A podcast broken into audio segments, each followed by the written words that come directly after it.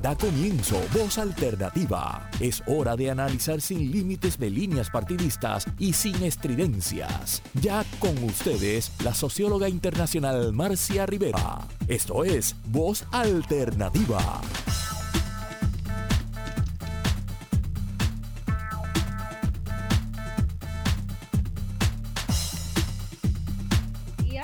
Amigas y amigos de Voz Alternativa, de este programa que desde hace ya más de cuatro años estamos llevando a ustedes cada domingo. Eh, a todos esos que nos escuchan por Radio Isla y por las emisoras asociadas, este, también por que nos ven por internet o por Facebook Live. Eh, esta semana hemos optado por un formato un poco distinto del programa, ocasionalmente lo hacemos, porque ha sido una semana sumamente movida en ámbitos muy distintos y no podemos dejar pasar la oportunidad de comentar algunas noticias y sorpresas de los pasados días. Eh, hay eventos internacionales que nos sacudieron, como fue la medalla de oro para Puerto Rico en Tokio 2020, o la admisión por parte de la Junta de Planificación que parece que hubo irregularidades que están siendo investigadas en el proceso de los permisos relacionados con la construcción de una piscina en el condominio Sol y Playa de Rincón. Eh, y también otras noticias que han pasado más desapercibidas, especialmente en el ámbito internacional, donde en Puerto Rico no circula mucha información. Así que por eso vamos a, a tener este formato de programa, que hoy será un diálogo sobre tres temas importantes de la semana en cada uno de los segmentos de media hora y al final, y en cada uno de esos tenemos una persona invitada, y al final voy a tener para sintetizar el análisis mío en el último segmento sobre otros dos temas que considero importantes y estaré recibiendo llamadas del público. Así que le he pedido al doctor Carlos Severino que comencemos por lo internacional. Ustedes ya conocen a, al doctor Severino, ¿verdad? Es un especialista en geopolítica y economía internacional que, es muy destacado en nuestros medios, profesor universitario formado en la universidad, formado en, Alemania, en geografía, exrector de la Universidad de Puerto Rico en Río Piedra. Él tiene otro compromiso a mediodía y muy gentilmente aceptó estar con nosotros en esta primera media hora porque hay cosas muy interesantes que debemos saber. ¿Verdad, Carlos? Buenos días. Sí, gracias, Marcia. Gracias por la oportunidad y saludos a toda la audiencia de este espacio tan importante. Y sí, por supuesto, han pasado muchas cosas eh, que se van entretejiendo.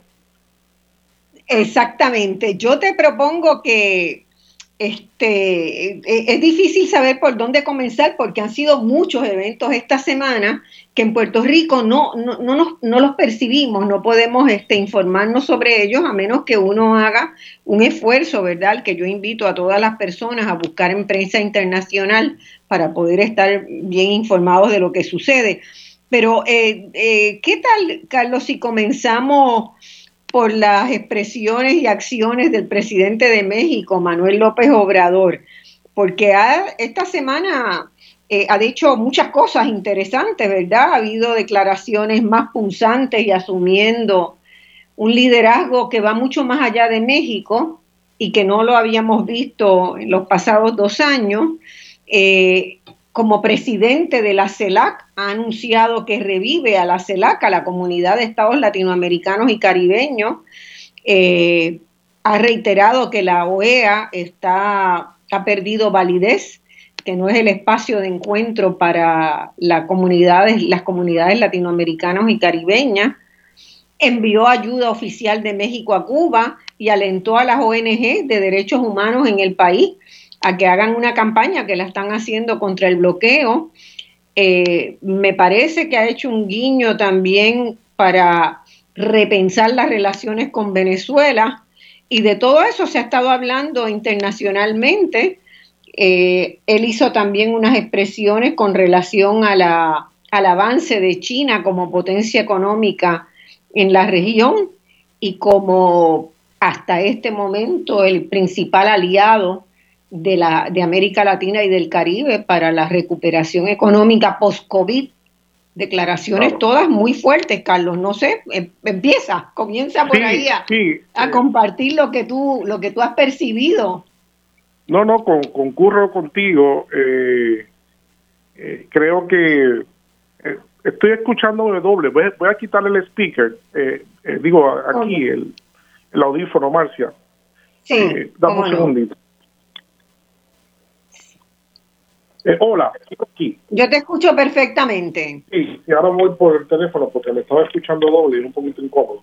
Pero nada, eh, yo yo creo, debo decir algo importante y, es que eh, pues México México ha jugado un rol importantísimo en eso que llaman el establecimiento del principio de la no intervención y la autodeterminación, ¿verdad? y que México fue parte de la de los países que tuvieron un, jugaron un rol importante a principios del siglo XX en el establecimiento de, la filosofía de esa, de esa doctrina. Eh, y hubo incluso un gran diplomático mexicano, Estrada, que se le llama, ¿verdad? Se le llama en hora él, la doctrina Estrada, el que básicamente le dio sentido al principio de la no intervención en asuntos internos de otros países. Y tú sabes que México por muchas décadas, mientras hubo el reinado, como le llama, el reinado del PRI, pues eh, hubo muchas cosas malas, pero sí hubo una política exterior muy consecuente con los principios de la no intervención en otros países eh, y el llamado a, la no alineación.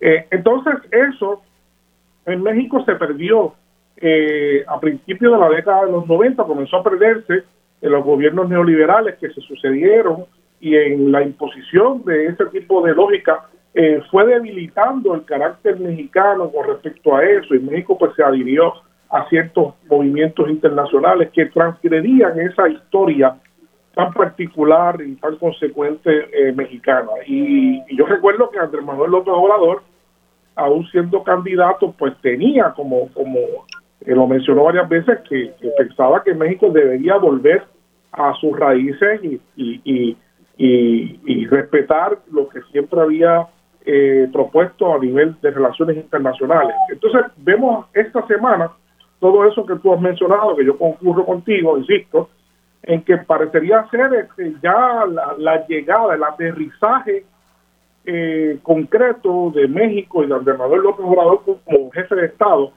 eh, hacia la política de no intervención. Eh, ah, así es. es muy importante, es muy importante en un momento, ¿verdad? Donde si nosotros miramos otros indicadores que, que a mí me, me ponen bastante inquieta, eh, por ejemplo, el gasto militar de Estados Unidos, cómo ha ido aumentando. Biden es el presidente que más ha gastado, que, más presupuesto ha pedido para, para armamento. Eh, están retirando soldados de Afganistán, necesitan alguna guerra para, para seguir este, ¿verdad? consumiendo lo que, lo que piensan gastar en armamento.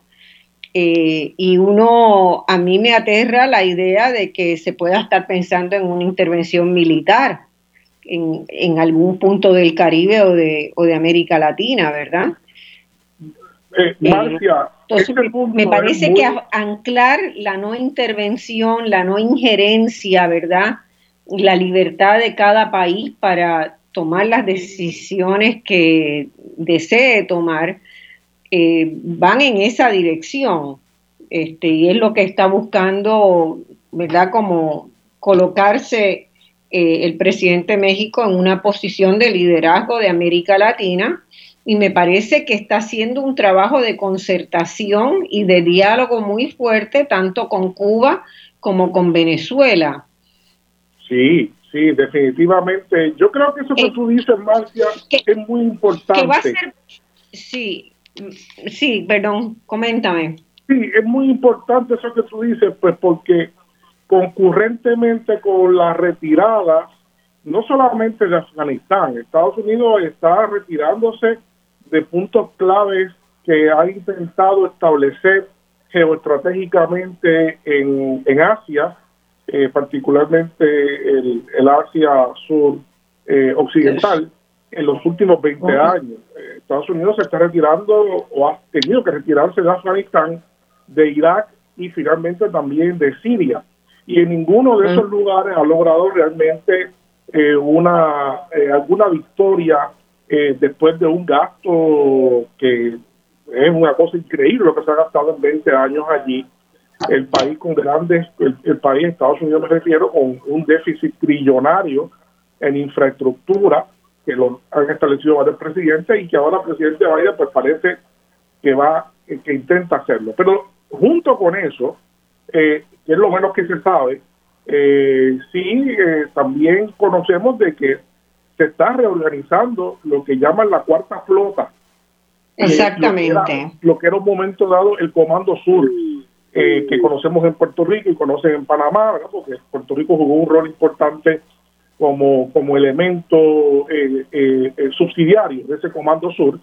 y entonces, esa reorganización, cuando yo leí documentos ¿verdad? que se publicaron sobre eso, pues hablan de sostener los valores, la paz, la democracia, el comercio de Estados Unidos con América Latina.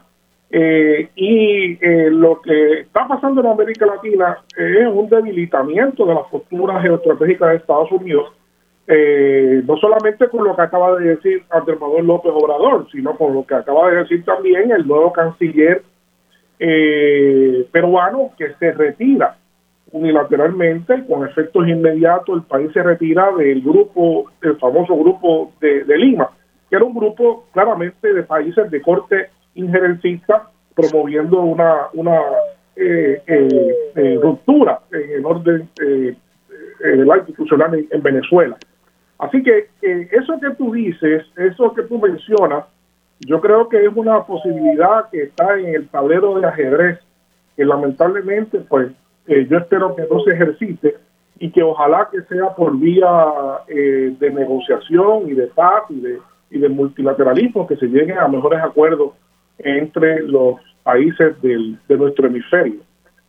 A mí, a mí me da la impresión de que López Obrador está tratando eh, él usó una frase esta semana en una de, de sus intervenciones de que era necesario mantener la paz y la estabilidad en México y en toda la región, ¿verdad?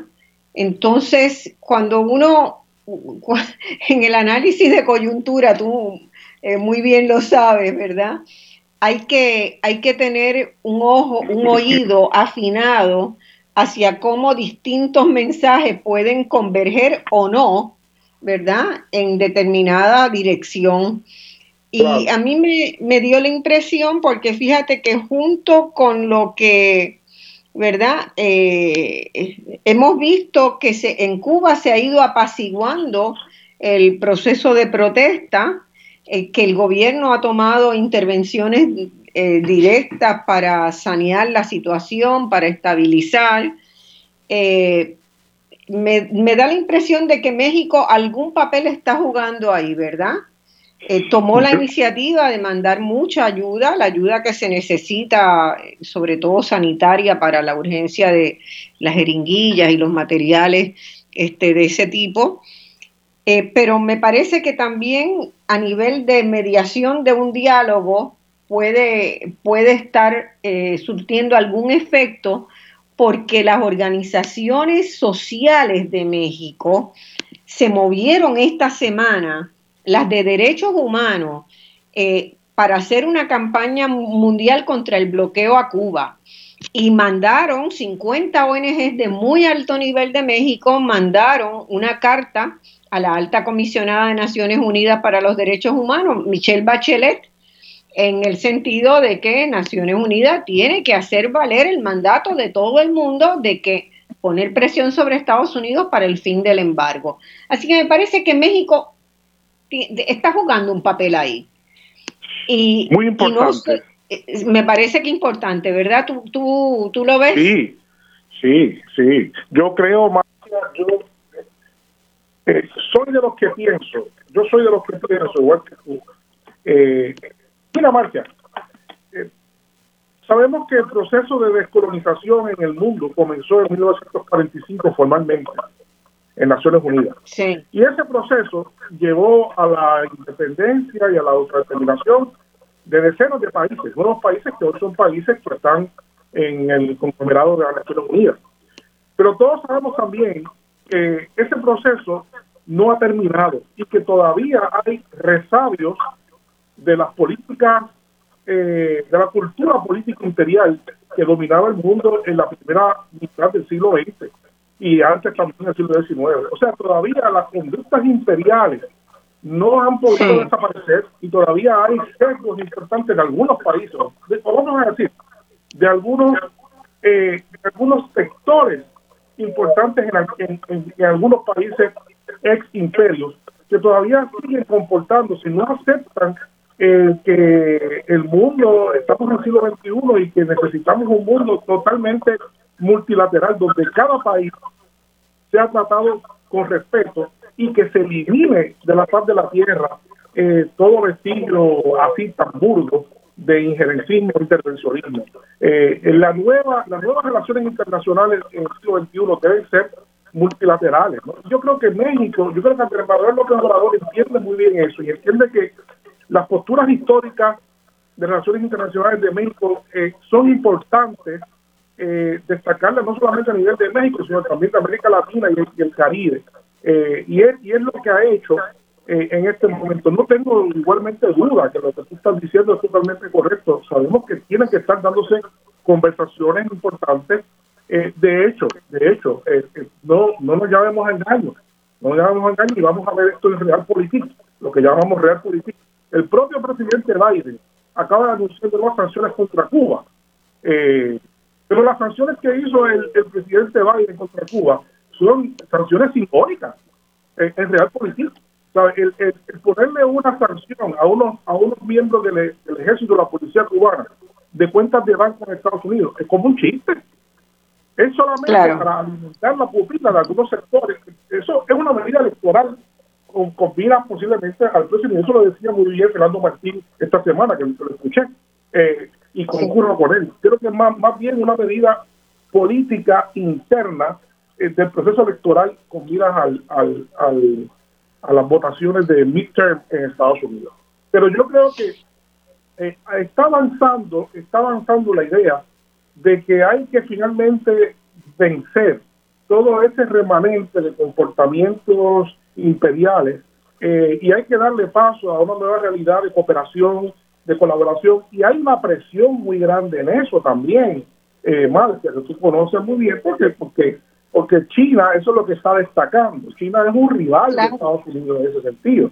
Eh, y, esta, semana también se anuncia desde México. Eh, es que hay, hay cosas que uno, uno dice, bueno, no son tantas casualidades, ¿verdad? La CEPAL esta semana saca un informe sobre las inversiones de China en América Latina y el Caribe. la CEPAL que tiene su sede en Chile, ¿verdad? Este, y Chile, eh, desde Chile se dice, ¿verdad? En este informe de la CEPAL, que en 2020, que acaba de, acaban de terminar de hacer el análisis de lo que pasó el año pasado, China fue la mayor inversionista del mundo y el segundo receptor de inversión extranjera directa. Y hay una frase que me sonó mucho, mucho, que dice la CEPAL textualmente, el proceso de recuperación de América Latina y el Caribe de la pandemia de COVID-19 es una oportunidad de iniciar una nueva etapa en las relaciones económicas con China y de elaborar políticas que aseguren las que las inversiones de ese país contribuyan a construir capacidades productivas en los países receptores a establecer vínculos con proveedores locales, a generar empleo y a promover el desarrollo sostenible. ¿Qué yo leo de eso? ¿Verdad? Que las políticas de inversión de Estados Unidos en la región no hicieron eso. No, no, no, no lo han hecho, no lo han hecho. No, no lo han hecho. y la CEPAL en ese, ¿verdad? Lenguaje muy cuidadosamente seleccionado, este, ¿verdad? Está, está hablando de que de lo que va, lo que puede hacer eh, esta la prolongación de la expansión de las inversiones de China en América Latina y el Caribe y diciéndole a Estados Unidos, ojo, ustedes están imponiendo un modelo que no deja a la región progresar. Tampoco se destacó por acá, no se conoce, pero hubo una reunión hace tres semanas de todos los países latinoamericanos que fue en China. Y invitaron a todos los cancilleres, invitaron a embajadores especiales en comercio internacional a China a todos los países, incluyendo al, al, a lo que llaman ahora el, lo que será el nuevo rico, que, que es Guyana, ¿verdad? que antes no le ponían atención. Pues China los invitó allí en una conferencia que se llamó Win-Win eh, Collaboration and Cooperation. Y ahí te da una, una idea de la importancia que está teniendo para China América Latina eh, y a la vez está retando un precepto importante de las relaciones internacionales imbricados por siglos, eh, que era que América Latina era para los americanos también, no solamente para los americanos, por eso está quedando bajo el principio de win-win, que significa que uno tiene que negociar con el que mejor condiciones ofrezca en términos De, de, de lo que tú tienes para ofrecer, lo que tienes para, para, para necesitar. Y eso es lo que debe prevalecer en las relaciones, no, no a base de molleros no a base de, imposiciones. Así que, creo que está avanzando eso, eh, pero no seamos ilusos, no seamos ilusos. Eso, pues, pues eso no avanza en una, en una pista eh, totalmente lisa y de desplazamiento perfecto. Eso avanza en una pista con obstáculos eh, que ojalá pues que se puedan sortear de manera de que no causen fricciones tan graves como la que tú ya mencionaste que es posible que pueda ocurrir. ¿verdad? Este, eh, pero sí, sí, hay, hay, hay, o sea, esto es sensitivo porque pues, tú sabes que por 150 años Estados Unidos ha tenido un precepto de que eh, el precepto era que nosotros no intervenimos en Europa ni en otras partes y nadie interviene en, acá en nuestra zona, ¿no? Pues eso ya, el, el mundo interdependiente, el mundo globalizado en que estamos, ¿verdad? Eh, realmente no, no, no provee para eso más, para ese tipo de segmentación. Bueno, este, incluso Estados Unidos ha sido un actor clave en todas las decisiones europeas y en la OTAN, o sea, no, no es que se mantuvo fuera del resto del mundo. Correcto, correcto. Después que hubo una necesidad, Estados Unidos intervino abiertamente en la Segunda Guerra Mundial y a partir de eso la historia la conocemos muy, muy bien. O sea que el propio Estados Unidos ha ido rompiendo su propia visión, pero ha sido muy ha sido muy poco cooperador con que otros países rompan eso, ¿no?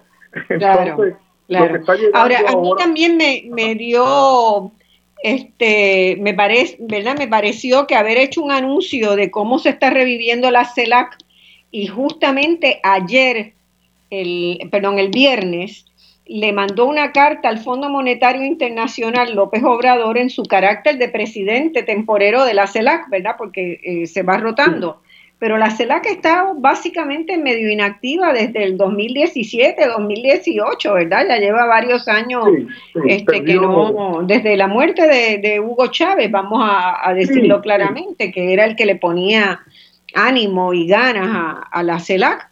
Eh, pero la CELAC ayer le pide al Fondo Monetario que considere cambios para atender las necesidades urgentes post pandemia.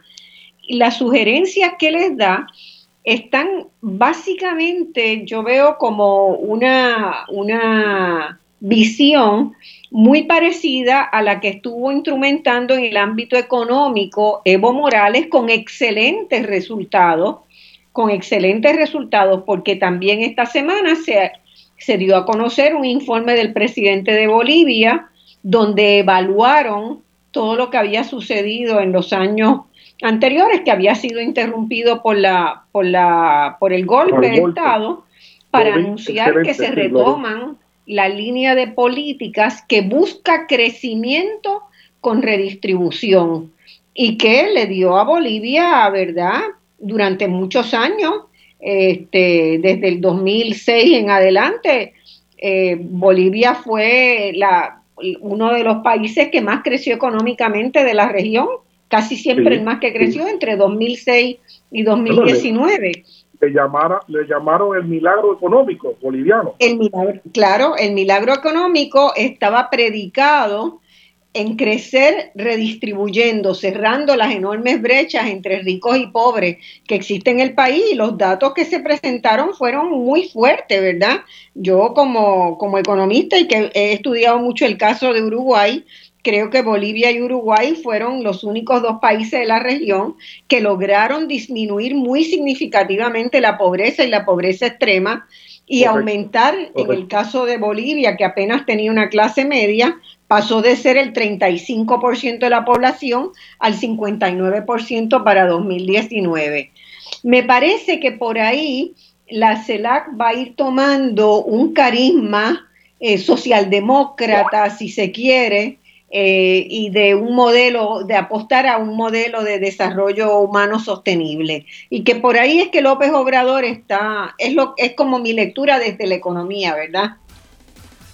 Yo creo que, y yo pienso igual que tú, Marcia, pienso, coincido contigo, yo creo que, de hecho, todas las propuestas, incluyendo, incluyendo eh, a Pedro Castillo en Perú, todas las propuestas se dirigen a una a, modelos económicos fundamentalmente de lo que llamaron en algún momento en Europa economía social de mercado. Economía social de mercado con una vinculación muy fuerte al tema ambiental eh, y eso es lo que está, no, no se está aquí tratando de, nada distinto a eso. Son gobiernos antineoliberales, pero de una profunda vocación para revertir las brechas entre ricos y pobres y crear eh, una, una sociedad más equilibrada. Y al fin y al cabo, la gente lo que quiere es eso, Marcia. La gente lo que quiere es, vivir mejor y mejor, mejores condiciones materiales de vida. O sea, no no le pongamos etiquetas a eso. Eh, y simplemente lo que la gente quiere son mejores condiciones de vida y que los ingresos de los países sean distribuidos eh, mejor y con calidad de vida y que no haya corrupción y que no se vayan por el chorro, ¿verdad? Por supuesto. Así que bueno, Carlos, te agradezco un montón este esta media hora. Siempre tenemos mucho más que discutir contigo, que te mantienes tan al tanto de todas las cosas. Gracias por compartir tus conocimientos con, nuestra audiencia. Vamos a una pausa y cuando volvamos vamos con la doctora Ethel Ríos, porque en la Universidad de Puerto Rico pasaron cosas muy interesantes esta semana. En realidad parecía una comedia de errores, pero vamos a eso con el nombramiento del presidente de la universidad, la presidencia de la Universidad de Puerto Rico.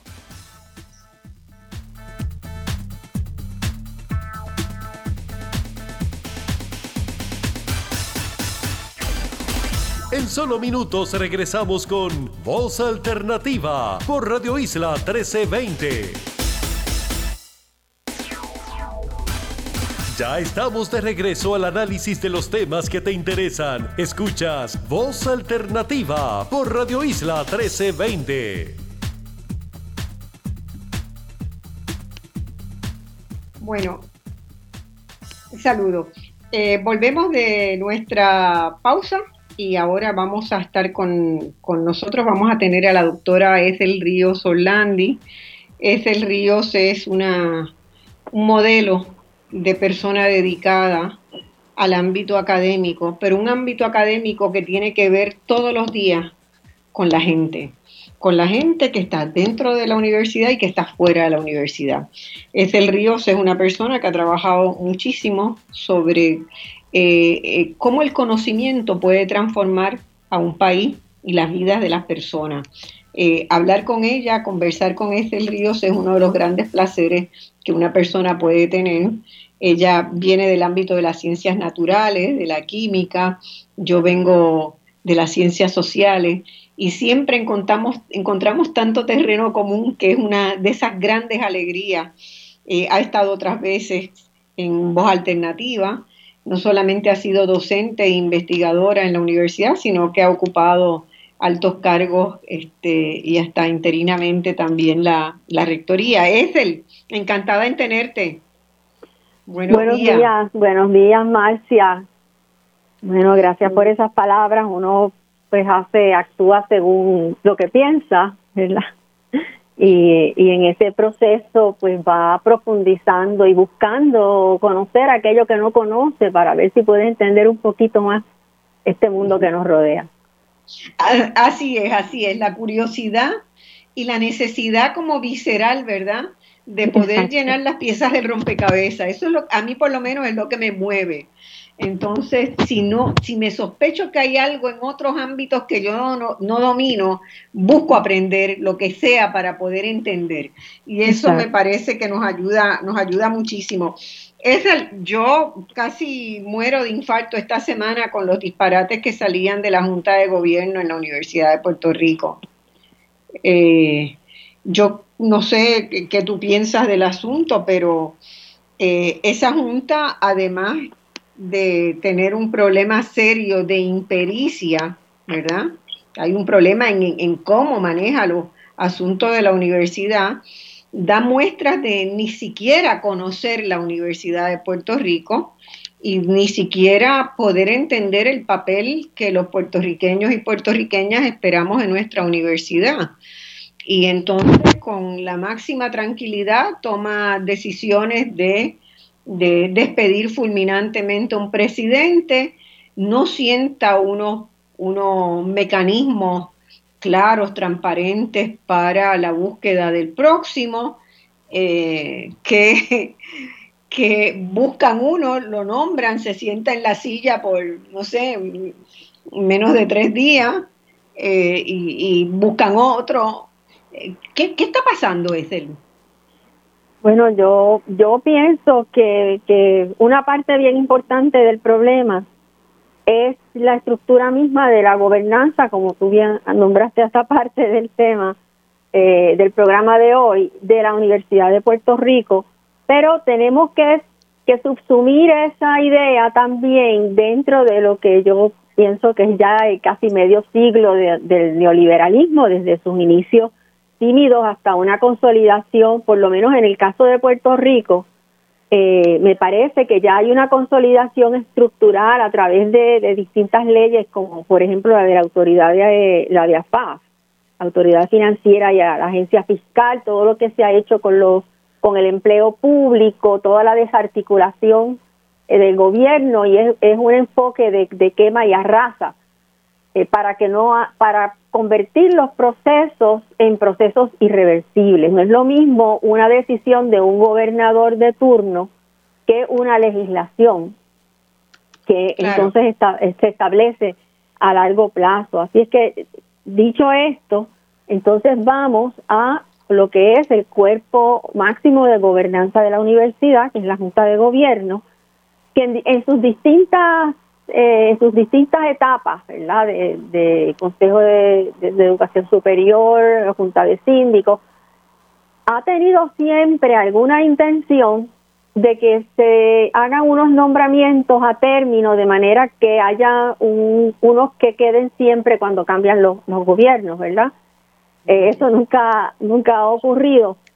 ¿Cómo es que lo, en Puerto Rico tiene, tiene un nombre muy, los atornillados? Atornillados. Bueno, el, los atornillados, fíjate que los atornillan en realidad en puestos al interior del gobierno. Y en la universidad nunca habíamos visto que esto descendiera en un cambio de gobierno a, a niveles eh, de direcciones de oficinas, ¿verdad? Generalmente se quedaba eh, en la administración central o algún ayudante de algún rector, pero eh, este, este asunto está penetrado de acomodar personas eh, fundamentalmente por la afiliación al partido de gobierno, independientemente que puede haber algunos que tengan sus competencias, ¿verdad? Pero eso establece, sobre todo en el ámbito eh, bueno, establece unos, unos problemas de disfuncionalidad porque el que llega no conoce eh, lo que está, dónde es que se está metiendo, pero establece también un techo de vidrio para el personal de carrera de la universidad que, que sus carreras como que van a terminar en ciertos sitios y aunque estén capacitados no pueden dirigir una oficina porque no están en el partido que corresponde. Y eso le hace muchísimo daño a la universidad. Regresando.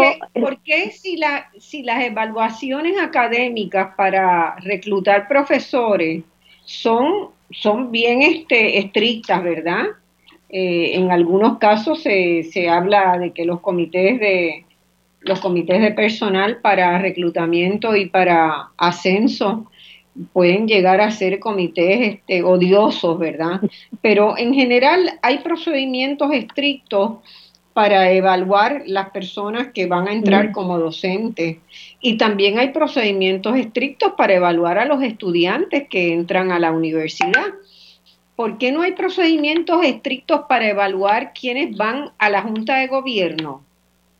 Porque yo lo que veo Sí, sí. si me pongo a estudiar cada uno de los miembros de la Junta, de los actuales, los que estuvieron el año pasado, los que estuvieron hace tres años, este, en realidad me cuesta mucho entender la lógica de por qué han llegado a ser designados integrantes de la Junta de Gobierno de la universidad si no tienen ninguna ninguna base que amerite, ¿verdad? Nada sostenido en el mérito para dirigir una institución académica.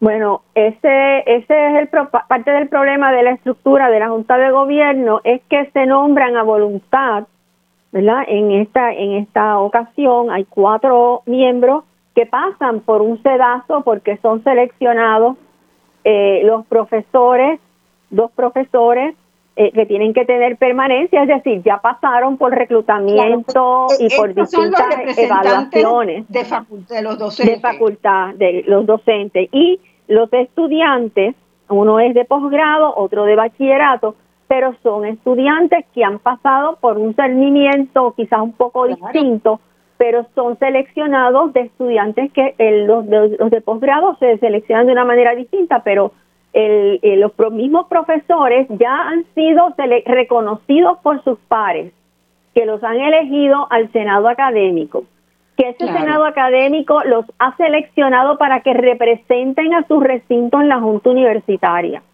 ¿Y, con los, estudiantes. Así es que han pasado por sedazos y sedazos eh. y más sedazos, mientras que los otros miembros eh, designados por el gobernador, ¿verdad? Es algo así como, como la monarquía, exacto, es un, residuo de la monarquía, digamos.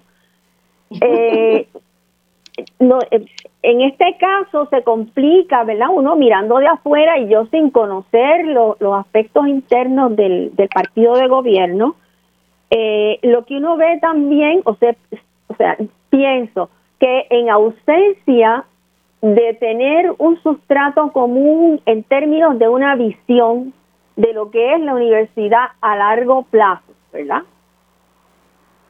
En ausencia de eso, y si lo tuvieran, entonces vamos a recordar que están inmersos eh, en la visión de un neoliberalismo verdaderamente salvaje y sin controles.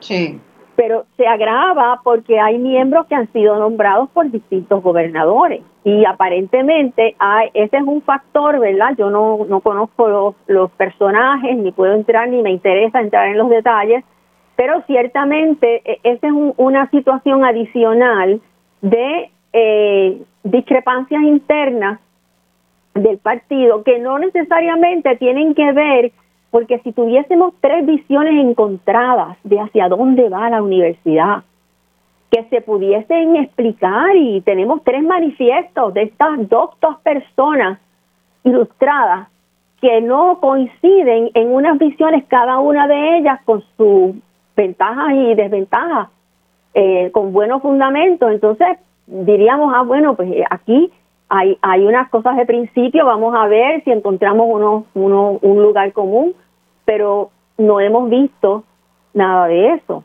Así que hay que pensar, ¿verdad?, que tenemos una, una situación intrapartido. Hay que reconocer, por otra parte, que están enfrentados a una situación, ¿verdad?, eh, muy difícil por todos los recortes eh, que ha estado haciendo la, la Junta de eh, Control. La Junta, la junta de Control Fiscal que a, la gente se le olvida, ¿verdad? Que el nombre en inglés eh, incluye la, la gerencia. O sea, no, no es, es la Junta de, Fiscalización y Administración prácticamente eh, del país. Entonces, lejos de, de haberse enfrentado de como hicieron los estudiantes que reconocieron inmediatamente este es el principio de varios recortes, esto hay que atajarlo temprano. Bueno, pues las juntas de gobierno han estado, bueno, vamos a ver cómo le hacemos para manejarnos con, con el, el tamaño del cuarto, ¿verdad? Como decía uno de estos eh, miembros de, de, la Junta de Control Fiscal en un momento. Eh, eh, así es que lo que han hecho es entonces recortar, pero hay otro, o sea, su situación es difícil porque tienen una, tienen la Junta de Control Fiscal recortando encima, porque no tienen la visión de enfrentársele, o, bien sea posible o imposible, por lo menos plantearlo. Y por otra parte, los recortes de la universidad ya venían, ¿verdad? Ya habíamos bajado de, de más de 1.100 millones a unos 800 y pico de millones y la idea era que por lo menos se, se estabilizara así y ya vamos por casi la mitad del presupuesto que, que tuvo en un momento la universidad. Paralelamente hay esta visión eh, de, de que el, del trabajo precario, ¿verdad? De que no sé si pensarán que las empresas se crecen cuando tienen un mayor por ciento de, de, trabajo encargado, ¿verdad? En forma de, de precariedad económica y social a quienes lo realizan. Ese principio yo no he visto todavía un, un libro de, de gerencia que diga que es bueno, ¿verdad? Porque está usted todo el tiempo reclutando y entrenando, reclutando y entrenando y, y, y, sacando a la calle a la gente. Así es que lo que quiero reconocer, ¿verdad? Que la situación que tienen no no es fácil. Y hay unas que las heredaron y que es muy difícil manejar lo, lo que ellos están pasando. Lo que pasa es que eh, eh, el problema de la estructura, de la visión, ¿verdad? de cómo se gestiona al más alto nivel de la Universidad de Puerto Rico viene dando problemas prácticamente desde la ley del 66. O sea, no estuvo bien resuelto. Exacto.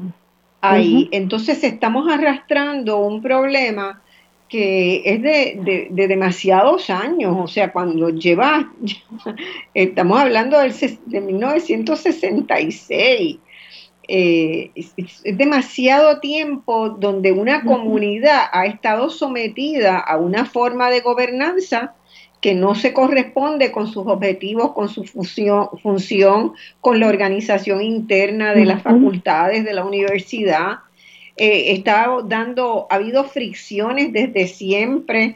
Una de las cosas que, que tú lo sabes porque tú has estado, tú has estado en el recinto manejando ¿verdad? los asuntos del, del, recinto de Río Piedra, pero las economías que un recinto hace son apropiadas por, por la unidad, por la administración, central, entonces no hay incentivos a, que, a que los recintos sean más dinámicos, o sea, hay, hay muchas cosas en esa forma de, de organizar la, la, la, el ámbito superior de la gobernanza en la Universidad de Puerto Rico, tanto en las funciones de la presidencia como de la Junta de Gobierno, que la comunidad universitaria no e, es una camisa de fuerza para, para la institución muy seria. y una institución que en este momento, donde Puerto Rico tiene tantas crisis multidimensionales, es la única institución que tendría la capacidad académica y profesional de ayudarnos a salir de, del hoyo en que estamos. Pero uno se pregunta si la, esta visión que tiene el, el gobierno, ¿verdad?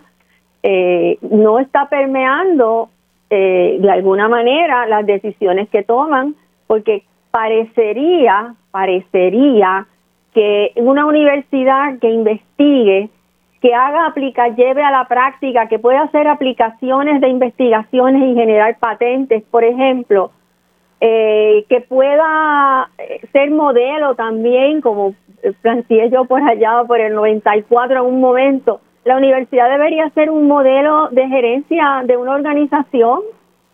Claro. Y, y no estar con los, con los amarres eh, que tiene. Entonces parecería que esa universidad donde la gente se reta al estudiante, tenemos muy buenos estudiantes y nuestro trabajo en parte es retar esas inteligencias para que produzcan, para que cuestionen, para que inventen, para que generen conocimiento. Parecería que eso no es lo que se quiere que ocurra. Claro. ¿verdad? Este, Tenemos entonces una, eh, una, un, una, según se van retirando los profesores las plazas, no solamente se congelan, se están tachando la línea de presupuesto. Que por eso digo esquema y arrasa, se fueron.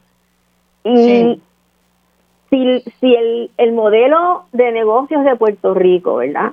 Es, por ejemplo, fomentar el turismo, el convertirnos en Punta Cana aquí y allá, en el norte, en el sur, en cuanto orilla tengamos y en cuanto campo, porque hasta allá se están metiendo, ya, ya ven el interés que hay eh, en Utuado, eh, en, plena, en plena montaña. es bellísimo. Es que necesitan científicos para eso, o lo que necesitan son personas que guíen el carrito de golf. Es una caricatura lo que estoy haciendo. verdecito. Exacto, pero eso es lo que uno se tiene que preguntar. No eh, necesitan eh, la universidad para ese modelo. Para ese modelo. Necesitan el nombre. Yo también le digo, cuando la gente dice van a cerrar la universidad, digo, no. La UPR es una marca. Es una marca que tiene estatus a nivel de otros países. Es muy reconocida. Así es que eh, yo creo que lo que yo veo es que se va a seguir usando la marca UPR, hablando en los términos que ellos, ¿verdad?, que se manejan acá en los círculos estos financieros, etcétera, pero le van a cambiar el contenido. Y ahí es donde entonces vamos a, vamos a tener el, el profesor en precario, eh, los empleados sin plan de retiro. La universidad no tiene unos salarios muy altos que digamos, y muchas de las personas que han sido reclutadas, particularmente en el sector no docente, en realidad trabajan por el plan médico y el retiro. Claro.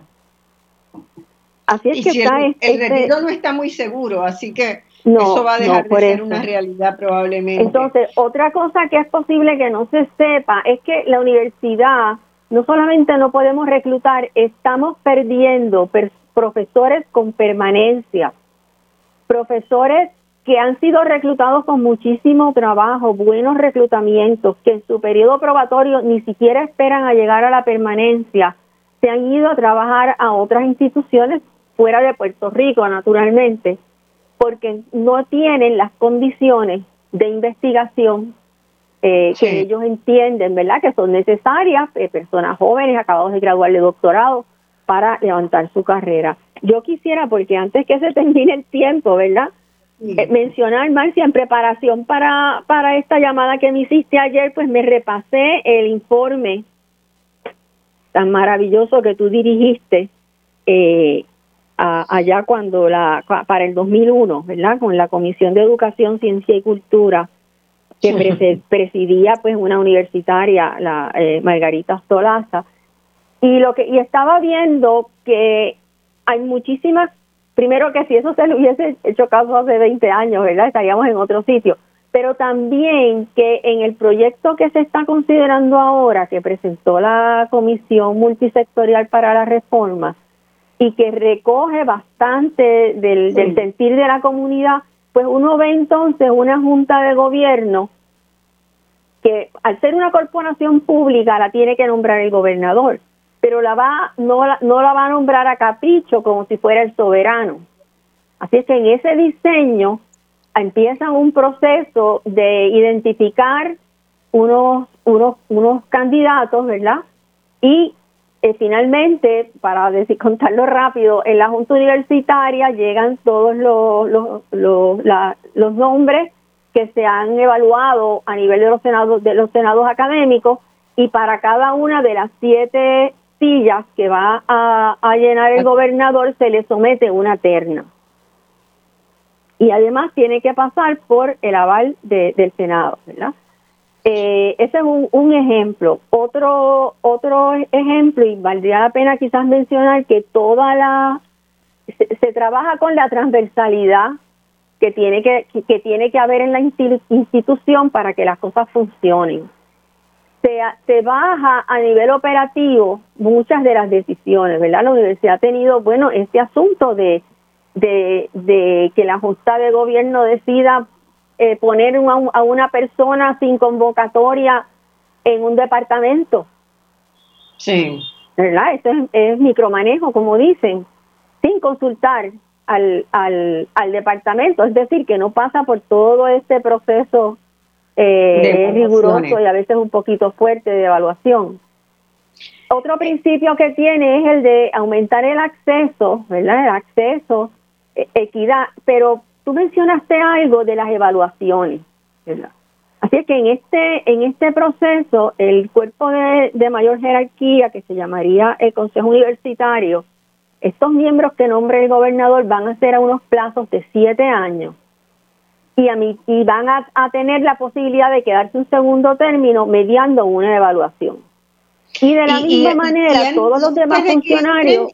al preparar la terna deben haber sido evaluados también.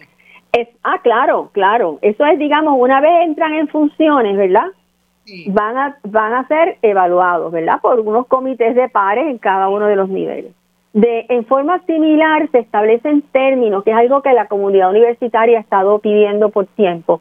Se establecen términos para el, tiempo que van a estar en sus puestos, decanos, directores, presidentes, etcétera.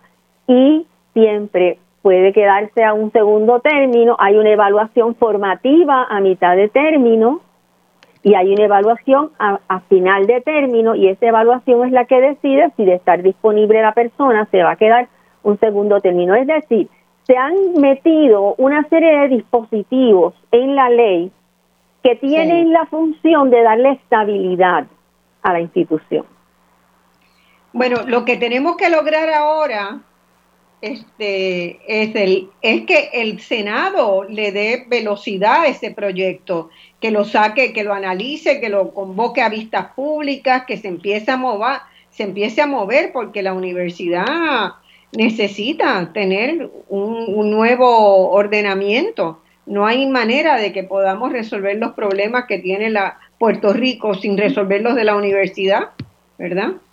Claro, de hecho la, la, la ley eh, piensa, ¿verdad? Y presenta a la universidad como una herramienta de futuro, una herramienta, como yo digo, de presente y de futuro, ¿verdad? Para el desarrollo socioeconómico y cultural sostenible de Puerto Rico a largo plazo, es un proyecto que está pensando en largo plazo y, y que se aleja de esta, de esta visión de, de la universidad como un emisor de grados, no el formar el recurso humano, el formar a las personas, ¿verdad? Como dice nuestra constitución, que todo ciudadano, eh, ¿verdad? Tiene derecho al desarrollo de pleno de su personalidad.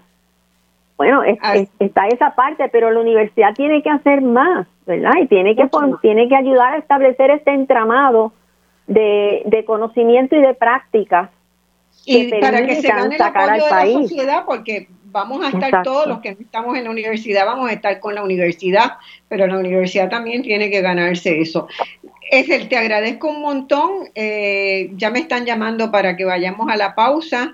Eh, sabes que siempre Voz Alternativa está abierta para ti, para para conversar contigo porque es un gran placer. Nos pues vemos. Muchas gracias, Marcia, igualmente de mi parte. Saludos.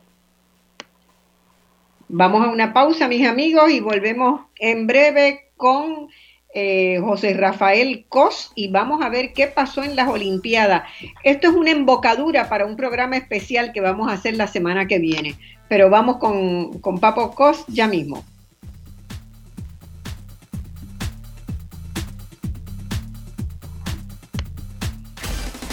En solo minutos regresamos con Voz Alternativa por Radio Isla 1320.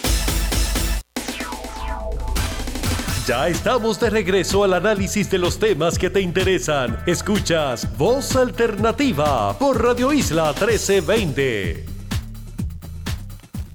Bueno, mis amigos, volvemos a este programa que es una picadita, ¿verdad? de análisis de las noticias que consideramos más importantes de la semana, que no podemos dejar pasar por alto, porque cuando hacemos un programa temático que siempre, ¿verdad?, lleva mucha investigación, que le damos las dos horas, este, tenemos, nos quedamos con la sensación de que pasaron tantas cosas en la semana que no pudimos atender, así que hoy hemos decidido eh, retomar un poquito de eso que hemos estado perdiéndonos en, las últimas semanas. Eh, tenemos con nosotros a, José Rafael Torres. Eh, ¿estás por ahí, Papo? Sí, estamos por aquí. Gracias por la invitación. Bueno, ustedes saben que Papo este, fue cómplice y conspirador para crear este programa y por primero, en su primera etapa, ¿verdad? Después se fue a terminar su tesis de doctorado y hacer otras cosas importantes, pero Papo estuvo al pie del cañón en la, ¿verdad? en la concepción de voz alternativa y siempre es muy agradable tenerlo y yo lo invito ocasionalmente también como comoderador en los temas donde él tiene una formación y una vivencia que yo no tengo. Es el caso de los deportes, ¿verdad? Cuánto quisiera yo saber de deporte, este, una fracción de lo que de lo que Papo tiene, habiendo sido deportista él, habiendo sido un gran tenista de Puerto Rico. Así que, Papo, un placer tenerte. Gracias a ti y bien contento de estar en, el programa después de gente tan prestigiosa como, como Severino y la compañera de la universidad, ¿verdad? Siempre sintonizamos el programa. Ya podemos anunciar que el, el próximo domingo vamos a tener un bótate de programa sobre deportes, ¿verdad? Porque ya va a haber regresado la gente que está ahora en Japón, ¿verdad? Que han estado en las Olimpiadas Así que estamos con Papo, estamos preparando ese programa juntos y, va a ser yo creo que un gran programa. Ya lo, dejamos anunciado, aunque vaya a ser una sorpresa quienes lo integren, pero gente, ah. gente muy linda y muy buena, ¿verdad, Papo? Sí, sí, eh, eh, a mí me gustaría y vamos a hacer el esfuerzo, ¿verdad? Conjuntamente para que estén representados, pues, ¿verdad? De alguna manera el liderato del Comité Olímpico, de las federaciones deportivas, de eh, los atletas eh, puertorriqueños, también de los educadores físicos y tenemos gente muy valiosa que están disponibles para el domingo próximo. Perfecto. Bueno, eh, vamos a empezar este un poquito dando una panorámica de lo que viste de las Olimpiadas. cuéntame, pudiste estar bastante pegado. Yo ocasionalmente algunas cosas vi con mucho interés, ¿verdad? Como la carrera donde participaba Yasmín Camacho Quinn, que fue una inmensa alegría. Eh, también vi el trabajo de clavados que hizo este Rafa Quintero, que me impresionó muchísimo como un atleta nuestro, un atleta completo. Eh, seguí también y quiero que después hablamos, hablemos de eso, del, del, polo, ¿verdad? Porque el polo acuático, donde también hemos tenido una familia puertorriqueña ahí que vive en Estados Unidos y que después vamos a, conversar sobre ella, pero lo vi con, mucho interés también. Y por supuesto vi las cosas de gimnasia artística y rítmica que a mí me encantan. Eh, y algunos partidos de, de baloncesto. Este, no pude dedicarle mucho tiempo porque mi vida tiene solo 24 horas y yo necesito como 48 para todas las que las cosas que quiero hacer, pero pero sí me disfruté, me disfruté bastante de la de las olimpiadas, aunque fueran, ¿verdad?, los, los eventos más en la noche. ¿Cómo, tú qué hiciste? ¿Qué tuviste? Sí, a, mí lo que me gustaría, si me permite rápidamente, es destacar unos aspectos importantes desde el punto de vista histórico, ¿verdad? Del el significado primero de las Olimpiadas como Bien, perfecto, me parece, dale. Sí, como máxima expresión, ¿verdad? De lo mejor de los deportes de alto rendimiento en el mundo y también ubicar en contexto histórico eh, la participación de Puerto Rico, así que rápidamente eh, puedo eh, detallar, ¿verdad? Que lo primero que llama la atención de, las Olimpiadas en, en Tokio, que todavía se llaman 2020 porque se suspendieron por la pandemia, siempre por eso aparecen en los títulos Tokio 2020. Se decidió mantenerlo así.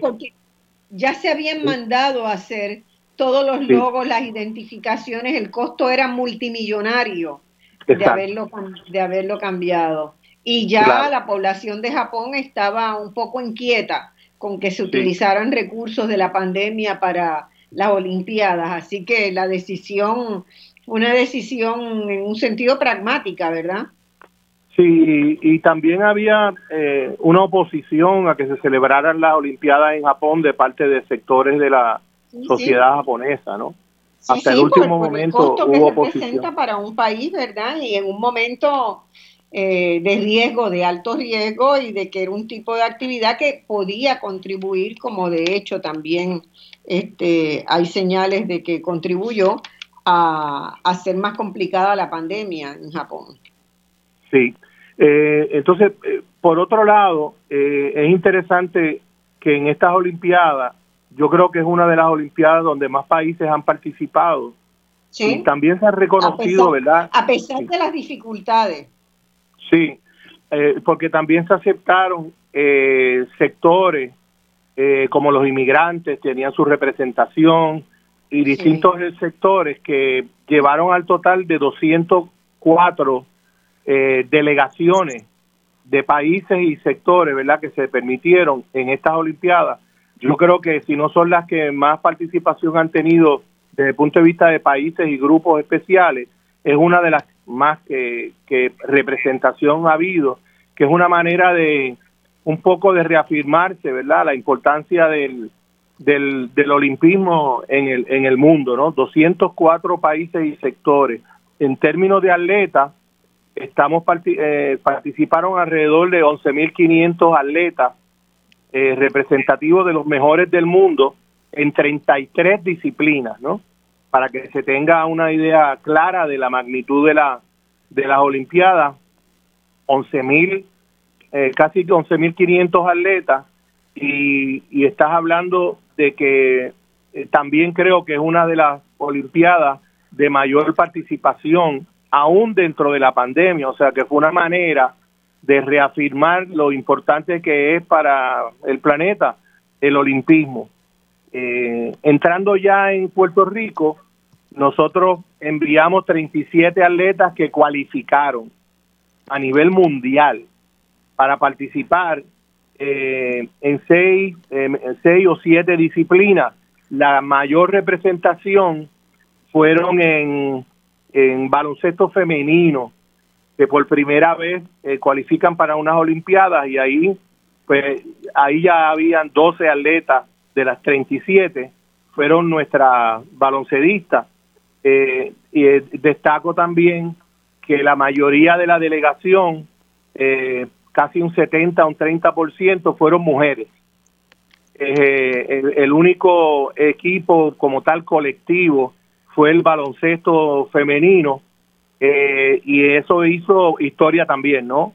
37 atletas, eh, como un 70% más o menos redondeándolo de mujeres y Puerto Rico pues se reafirmó en, en potencia en varios deportes eh, como potencia mundial, obviamente la medalla de oro de Yasmín Camacho Quinn que es nuestra segunda medalla de oro por una mujer también.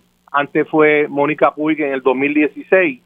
Y en estas Olimpiadas, el otro atleta que tuvo mejor actuación desde el punto de vista mundial, olímpico, fue Steven Piñero de, skateboard o patineta, que llegó en el sexto lugar del mundo. Eso es extraordinario, solamente eh, que recordemos, ¿no? Eh, Javier Coulson. consistente a lo largo de toda la competencia, ¿verdad? Siempre estuvo en contienda, logró ir pasando las distintas rondas. Este, y haber terminado en, sexto lugar, además mejorando cada vez su puntuación. Claro, eso lo coloca como uno de los mejores, entre los primeros ocho atletas en la historia del olimpismo puertorriqueño, de eso es que estamos hablando, ¿no? Porque solamente, ¿verdad? Tenemos las dos medallas de oro de Mónica y de Yasmín ahora, dos de plata de Jaime Espinal, que era lucha, lucha olímpica en las últimas eh, Olimpiadas en Río de Janeiro, y eh, Javier Coulson, tremendo atleta, que eh, logró medalla de plata también en Río de Janeiro en 400 metros con valla. De ahí en adelante, el resto de nuestras medallas, que son 10, eh, son solamente de bronce, ¿verdad? Solamente cualificar es extraordinario, no debo decir solamente. eh, eh, conquistaron bronce alrededor, si son seis boxeadores en nuestra historia, ¿verdad? Son las, las seis de bronce son boxeadores. Y el primero, para terminar este contexto histórico, ¿verdad? El primero, la primera participación de Puerto Rico en Juegos Olímpicos fue en el 1948 en Londres y ganamos ahí una medalla de bronce de Juan Evangelista, Juan Evangelista Venegas, también en boxeo, que de manera importante pues fue un atleta negro puertorriqueño que también rompió un poco el molde para esos tiempos en, en unas Olimpiadas. De ahí en adelante todos fueron boxeadores en distintos momentos, en el 76, en la década del 80, en los 90, hasta que llegamos, todos boxeadores, hasta que llegamos a la medalla de plata en el 2016 eh, y de oro, que fueron tres medallas, una de oro y dos de plata, y en el caso de este de esta olimpiada la de oro en 110 con valla de Yasmín, de Camacho Quinn, pero quería destacar el nombre de Steven Piñero, porque eh, como parte de ser ¿verdad? coordinador general del movimiento Victoria Ciudadana, ayudamos a este atleta desde el principio a levantar fondos, lo respaldamos humildemente, ¿verdad? En todo lo que pudimos eh, para que él lograra, pues, básicamente eh, tratar de cubrir sus gastos de entrenamiento, que eso es un tema que debemos tocar, ¿verdad? En el futuro, quizás el domingo próximo cómo los este, atletas no tienen las condiciones, los puertorriqueños no tienen las condiciones económicas ni de entrenamiento para estar a este nivel y lo que se logra es a base de sacrificio de las familias y del Comité Olímpico y de las federaciones deportivas. Así es. En el caso de Steven también es una disciplina nueva, que, que eso, eso es todavía un signo de interrogación más grande, ¿verdad? sobre todo una persona que no ha tenido la oportunidad como de foguear, de foguearse en otros espacios, como sucede en otras disciplinas que ya llevan más tiempo, ¿no? Hay, otros. Entonces, en el caso de Steven, es muy meritorio que en una disciplina nueva haya genera, ¿verdad? haya llegado, este, haya hecho un desempeño tan, tan extraordinario.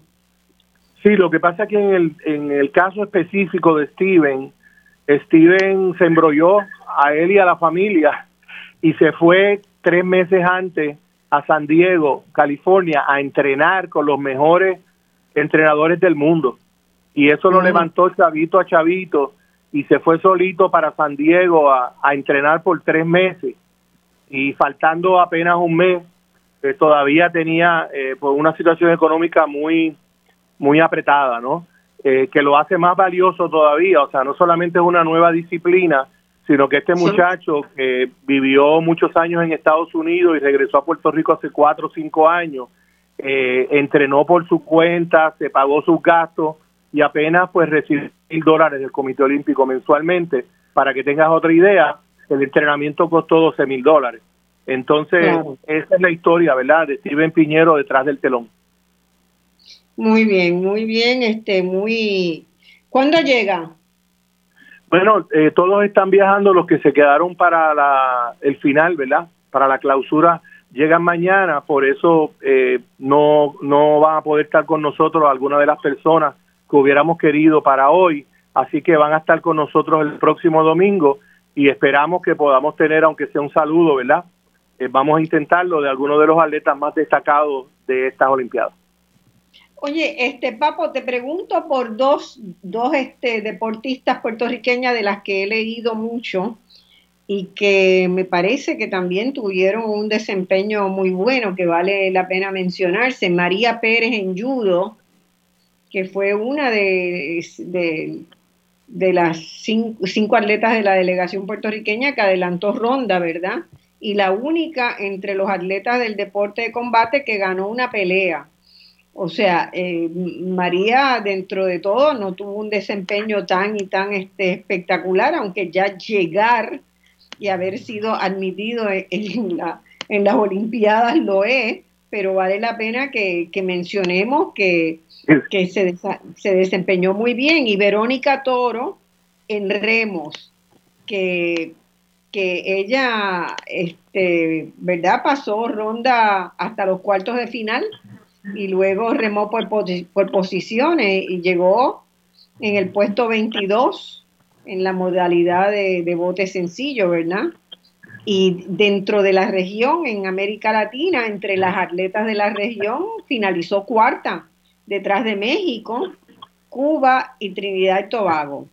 Así que me parece también a Verónica Toro tenemos que, reconocerle su, su, desempeño extraordinario. Claro, eh, en el caso de María ya es una veterana eh, que ha ganado medallas en, centroamericano, panamericano. Y a nivel del continente está en sexto lugar, o sea.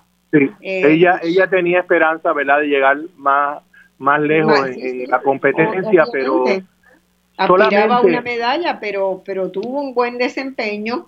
Y a todo esto, a lo que voy, Papo, es que eh, nosotros tenemos atletas extraordinarios y tenemos también una necesidad bien grande de contar con estos atletas para que vayan motivando a otros jóvenes a entrar, ¿verdad?, en, en el espíritu del deporte y del deporte internacional porque es algo que nos une como, como pueblo.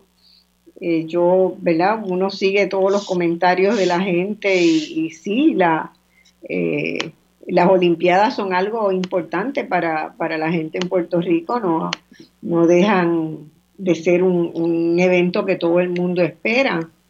Este, así que tenemos gente como esa, como esa, ¿verdad? Como Rafa Quintero también que enclavado este, logró, a Rafa yo lo vi y, logró... Número dos. Eh, se quedó corto, ¿verdad? De la final, este, pero, pero porque fue un poco inconsistente ahí hacia el final, pero terminó también en, en alta posición, 14 en las semifinales, ¿verdad? Cuando los mejores 12 avanzaban a la final, así que casi, casi llegó.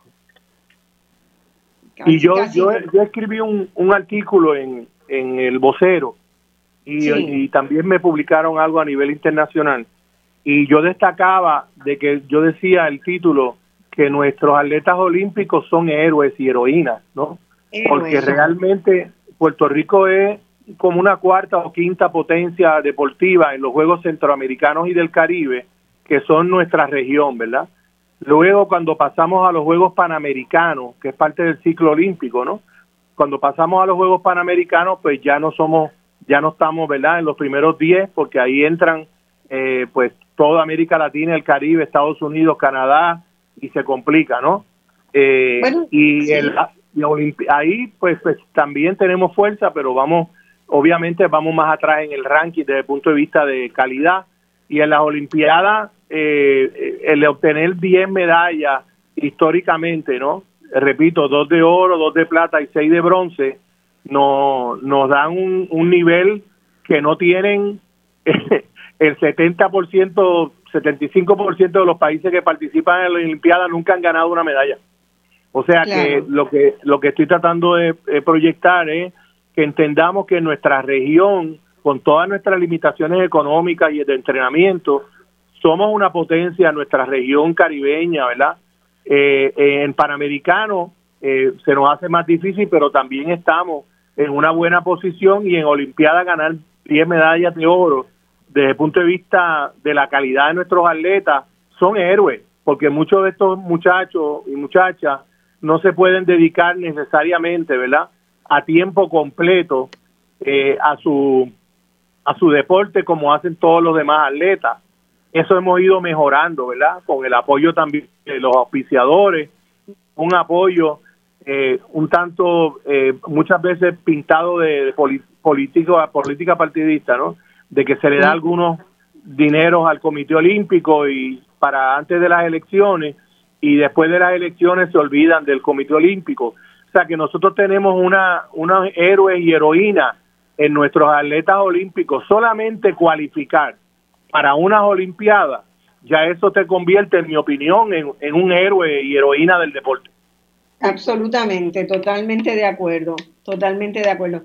Papo, una cosa que no quiero, no quiero que cerremos este segmento, aunque vamos a seguir discutiendo la semana que viene, eh, es que a mí me, me emocionó mucho, obviamente que me emocionó muchísimo, eh, la medalla de oro y el hecho de que fuera Yasmín Camacho Queen, ¿verdad? Nuestro oro, que es representante de esa nuestra diáspora y que ella hubiera tomado la decisión de, de ¿verdad? desempeñarse, de competir por Puerto Rico. Eso creo que sacudió la fibra de muchos puertorriqueños. Eh, el país estuvo en esa, esos primeros días, todo el mundo utilizando la flor de maga como símbolo, eh, su tatuaje de mapa de Puerto Rico. Eh, y eso me lleva a que nosotros tenemos que empezar a, colocar y a, y a darle el trato, el respeto, el reconocimiento que se merecen las poblaciones puertorriqueñas que han tenido que emigrar expulsadas de Puerto Rico por razones de pobreza, ¿verdad? Porque buena parte de nuestra, de nuestra emigración hacia los Estados Unidos tiene que ver con gente que no tenía, no conseguía un, un empleo seguro, tenía empleos inestables, eran personas que no veían oportunidades para sus niños porque tenían problemas de dificultades médicas por algunas condiciones para las cuales no hay servicios en Puerto Rico y buscando mejorar la calidad de vida para, para la familia, pues debieron migrar. En, resumen, eh, no, hay, no hay tanta gente que voluntariamente quiera irse de Puerto Rico, sino que nuestra diáspora en su gran mayoría está compuesta por personas que tuvieron que irse de Puerto Rico o que decidieron irse frente a algunas necesidades puntuales que no podían que no podían cumplir en Puerto Rico, pero son puertorriqueños, se asumen como puertorriqueños y aunque no compitan como puertorriqueños porque hay este caso de de, de, la, de la, ¿verdad? Ya la, familia de, Maggie Stephens, eh, su padre fue un destacado eh, deportista de polo acuático que participó por Puerto Rico en muchos eventos, pero que él sí decidió emigrar a los Estados Unidos y se estableció en California buscando mejorar sus destrezas de polo. Se casa con un estadounidense, se queda allá pero siempre le inculca ese amor por Puerto Rico a las hijas, ¿verdad? Deportistas. Y, a mí me, pareció que las expresiones que hizo, y obviamente siendo eh, un, un deporte de equipos, ¿verdad? Fundamentalmente, pues no es muy fácil decir competimos por Puerto Rico porque tendríamos que todos estar de acuerdo. A diferencia de cuando tú estás en un deporte donde el deportista eh, es quien compite solo. Entonces hay lo de la diáspora, nosotros tenemos, ¿verdad?, un, mal recuerdo de las expresiones de Gigi eh, Fernández que fueron, yo creo que hirientes de, hacia buena parte de la población de Puerto Rico eh, ella realmente sentía orgullo por representar a los Estados Unidos, más orgullo que por representar a Puerto Rico, y eso es una decisión personal, yo no la voy a cuestionar, ¿verdad? Pero creo que muchos de los otros, de, de otros deportistas en la diáspora, tendríamos que encontrar por lo menos la posibilidad de que pasen un tiempo en Puerto Rico ayudando a formar gente, porque tienen buena disposición para hacerlo, como lo demostró, lo han demostrado las hermanas Stephens, ¿verdad? Que han, que han dado en Culebra, han hecho talleres y han hecho talleres a nivel de todo Puerto Rico en polo acuático para los niños de Puerto Rico. Porque la diáspora es parte nuestra y es parte de nuestra fuerza colectiva en todos los ámbitos. Sí, mira, eh, déjame decirte. Quiero un pantallazo tuyo, aunque lo discutamos más la semana que viene. No, solamente quería hacer un puntualmente decir dos cositas, tres cositas. Uno, en términos de la diáspora, eso lo que demuestra y su participación por Puerto Rico, de Yasmín y de muchos otros, eh, es la fuerza de nuestra nacionalidad. O sea, el hecho de que 5 millones más de 5 millones de puertorriqueños hayan tenido en muchos casos casi siempre que irse por razones económicas eh, y se sientan puertorriqueños. Eh, alguien me decía eh, que amar a la patria no tiene que ver con hablar español, que es un sentimiento, sentimiento no necesariamente tiene que ver con que tenemos que hablar español, hay una generación de puertorriqueños que sienten y que aman a Puerto Rico y, y su primer idioma es el inglés. No vayamos muy lejos, pero no quiero meterme en aguas más profundas. Lo otro sería que en el caso de la diáspora, el gran campanazo lo dieron los baloncedistas aquí, en la década de 60, 70 y 80, donde, donde muchos de nuestros mejores baloncedistas eh, representando a Puerto Rico venían todos de la diáspora. Recordemos, por decir tres, Raymond Dalmao, Rubén Rodríguez, Nestalí Rivera. Ese equipo, el equipo del 2004 que le ganamos al NBA Dream Team en Atenas, en las Olimpiadas de Atenas, gran parte de ese equipo nacional de Puerto Rico que derrota a Estados Unidos en la primera ronda del baloncesto olímpico en el 2004 eran eh, compañeras y compañeros de la diáspora, en este caso compañeros, ¿no? Muchas de nuestras atletas y de atletas varones eh, las últimas décadas, digamos, son este, puertorriqueños que viven en Estados Unidos y se sienten por Puerto Rico. Tanto es así, y termino con esto, de que la mayor, yo siempre digo esto, la mayor manifestación gigantesca de la puertorriqueñidad se celebra todos los años, hace 57 años, en, en Madison Avenue, en Nueva York, donde un millón de personas desfilan con la bandera de Puerto Rico. Y eso son palabras mayores. Así es.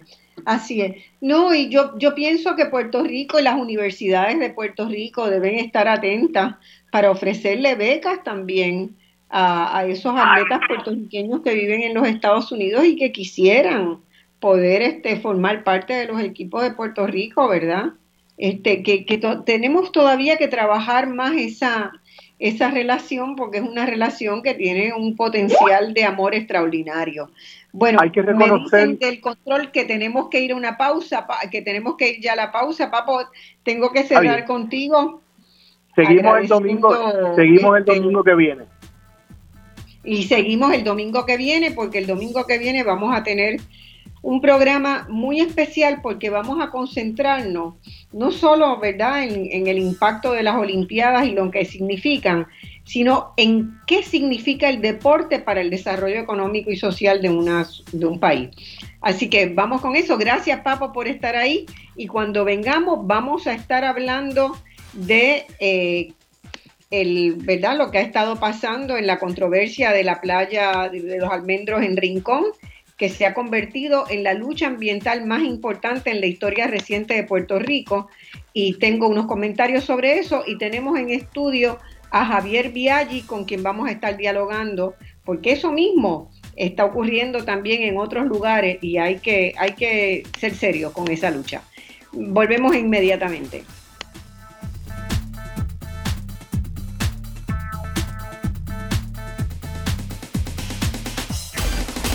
En solo minutos regresamos con Voz Alternativa por Radio Isla 1320.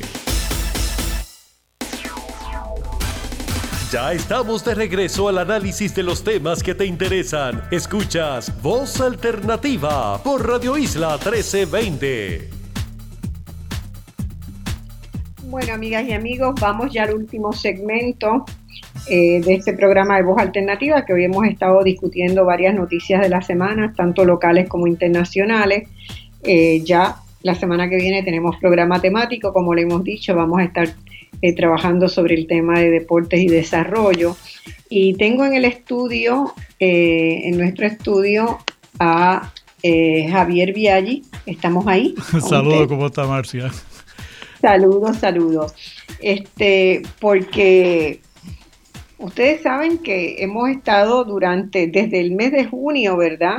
Se ha puesto sobre el tapete de la discusión la situación de una playa, que no es la única, la playa de los almendros en Rincón, que eh, se, un edificio que estaba allí, que había sufrido muchos daños durante el huracán María, quería hacer una, una reforma de su área recreativa, pero sin tomar en cuenta los cambios que había habido, los cambios topográficos que había habido en esa zona y las poblaciones circundantes que han estado eh, utilizando esa playa durante mucho tiempo se dieron cuenta de que prácticamente perdían el acceso a la playa con esa reforma, se empieza a levantar una voz de alerta y yo quiero que empecemos, eh, Javier, hablando un poquito y que la gente entienda, ¿verdad? Yo no estoy segura de que en Puerto Rico todos los que nos están escuchando tienen conciencia de que el cambio climático está causando estragos en el mundo. ¿verdad? Esto no es meramente un problemita de Puerto Rico o un problemita de un partido y de otro y nos quedemos en la parte chiquita de esa discusión. Porque si seguimos creyendo que esto del cambio climático, como cree mucha gente en Puerto Rico, es un invento de los científicos, la, catástrofe está asegurada. Nosotros somos una pequeña isla, estamos sintiendo ya impactos muy grandes del cambio climático tenemos prácticas como consumidores que son desastrosas e irrespetuosas hacia el medio ambiente. Eh, hoy en el mundo, para tener un ejemplo de lo que es el aumento de temperatura mundial, nosotros somos un país tropical caliente y ya pasamos por un huracán categoría 5 plus, como podría decirse. Los bosques en Grecia y California están ardiendo. Los incendios forestales caminan en todo el mundo de la mano del calentamiento global. El deshielo de los glaciares en los polos, que parecen estar más lejos, parecen estar más lejos que lo que estaba Italia o China cuando hablaban del COVID, ¿verdad? El polo, eso es por allá, no tiene que ver con nosotros. El deshielo de los glaciares, que parecen estar tan, tan lejos, están llegando a nuestros mares y haciéndolos subir y seguimos diciendo que eso es pasajero, ¿verdad? Pero se han incrementado ya en Puerto Rico las inundaciones y la erosión costera. Y la controversia, si alguien quería ilustrarla con algo, es la controversia que ha surgido sobre la playa Los Almendros en Rincón. Este, y tenemos a uno de los líderes que ha estado frente a esa lucha con nosotros para que nos actualice en lo que ha estado sucediendo. En esta semana hubo unas declaraciones de la Junta de Planificación que quisiera que Viaggi los comentara, donde dicen que sí, que parece que eh, no son muy claros los procesos de, de permiso, pero el Departamento de Recursos Naturales no quiere soltar prenda por, de, ¿verdad? de los documentos que tiene. ¿Dónde estamos con eso? Vamos a tomar ese primer punto, ¿verdad? que es clave porque la Junta de Planificación mandó a paralizar la construcción. Y eh, como dicen en algunos lugares, por algo será. Marcia, este, inclusive eh, hemos visto camellos nadando en Arabia Saudita, en, el desierto, de, las inundaciones tan catastróficas que están ocurriendo allá. O sea, hasta en eso eh, hemos tenido problemas en el mundo. Eh, mismo Suiza, las inundaciones en Italia, eh, misma China con, la, destrucción de los de los de, eh, de los embalses. bueno, el cambio climático está, está haciéndose sentir y, y eso plantea a la zona, a la línea costera, a la zona marítimo terrestre, una, una, una amenaza, especialmente a la propiedad y a la vida de esa, de esa, de esa línea de, inclusive a la vida silvestre. Eh, porque mientras menos playas, ¿dónde van a desahogar o desahogar la, la, y como decía yo creo que, perdona que te interrumpa un segundo, creo que es importante que la gente sepa que los seres humanos no somos los únicos dueños del planeta Tierra. Exacto. Tenemos, o sea, la, vida silvestre tiene derecho también a, y, son los primeros puertorriqueños porque están aquí mucho antes que todos nosotros. Tiene prácticas y ha logrado un equilibrio ¿verdad? Exacto. Para que el planeta sobreviva. No son los animales los que han quebrado el equilibrio, son las prácticas de los seres humanos, son los automóviles, son las cosas que, las basuras que la gente tira y que contaminan el ambiente. No son los animales los que han dañado el planeta. Eh, Por lo menos tenemos que tener ese reconocimiento, ¿verdad? De que no somos los únicos, pero sí los que los dañamos. Y los esfuerzos que tenemos que hacer nosotros los seres humanos para poder eh, eh, minimizar nuestro impacto en esa naturaleza que no tan solo los va a afectar a ellos, sino nos va a afectar a nosotros también, porque nosotros somos parte de este, de este ecosistema, ¿no? Y, y, esta biosfera la tenemos que proteger nosotros porque es nuestra vida también la que está envuelta en este rollete. Eh, mm, vemos en, el Pacífico cómo islas están desapareciendo. Este, y algunas de esas islas son eh, lugares de anidad de, aves. Por lo tanto, habrán zonas eh, en el Pacífico que estarán despobladas de aves, porque ya no tienen dónde anidar. Tenemos islas en, el Pacífico que están creando barreras para evitar que se les meta el agua, porque ya el agua eh, está entrando eh, en, el sitio más alto, que es casi como un metro de, por encima del nivel del mar, eh, esa sería su montaña para ellos, ¿no? Su yunque es un metro por encima del nivel del mar. todos tenemos que contribuir a esto y tenemos que estar pendientes de, de, esta, de estos cambios tan importantes que están ocurriendo en el mundo, que pueden ser más o menos acelerados eh, ya vemos parte de Groenlandia eh, que ha perdido tanta la capa de hielo. Eh, ha sido, o sea, lo que viene no, no, es fácil y nosotros tenemos que buscar la forma de armonizar nuestra existencia con una naturaleza que está siempre ha sido dinámica. Eh, fíjense los temblores de tierra que han pasado, ahora tenemos que ajustarnos a esa realidad nuevamente con, una, con unos códigos tal vez más estrictos de construcción. Este, particularmente en la forma en que se construyen nuestras escuelas, porque como eso no avisa, tenemos que proteger lo más, lo más preciado que tiene una sociedad, que, es los niños. Este, eh, eh, pues con relación al asunto de, de, de, Rincón, ah, es terrible lo que está pasando porque eh, mi colega Carlos Severino estaba hablando de... Usted, usted, también es geógrafo, como sí, Carlos. Sí, sí, geógrafo físico. Eh, lamentable... debo decirlo, fue candidato a alcalde, ¿verdad? Ah, sí. Eh, pero lo interesante es que, que el... ¿Cómo se llama? Lo que está pasando con, con, con Rincón el trickle down economy es un, ha sido un fracaso, que es lo que estamos demostrando ahora mismo. O sea, este, el trickle down no existe. El goteo se fumó. Eh, eh, eh, y, es lo que está. Era de alcohol. lo que ha probado, este, lo que probó Evo en, en, Bolivia, lo que probó, lo que está probando Andrés Andrés Manuel López Obrador en México. Eh, o sea que eh, eh, hay que hay que acabar con la pobreza, como decía él, para que estemos todos bien, los pobres son primero. Y, entonces, en este sentido,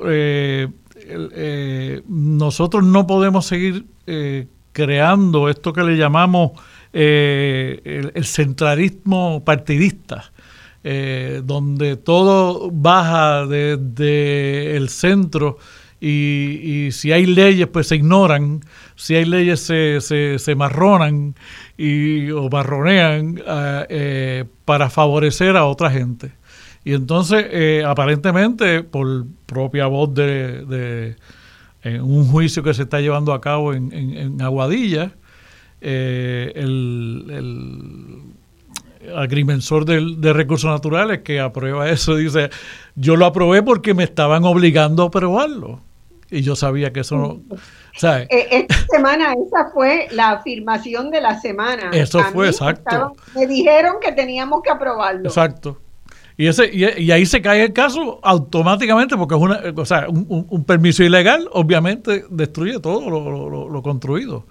Y, y, ciertamente eh, yo este caso me acuerda aquellos casos que hay en, en Marbella, en España, o en, o en, o en Benidorm, que construyeron aquellos dos superedificios al lado de la zona marítimo terrestre, y uno violaba la zona marítimo terrestre, particularmente la zona de salvamento, por apenas 30, este, 10 metros, 30 pies, y mandaron a destruir el edificio al costo del ayuntamiento por haber dado el permiso equivocado o haberlo dado permiso mal. Y tienen que destruir el edificio y punto.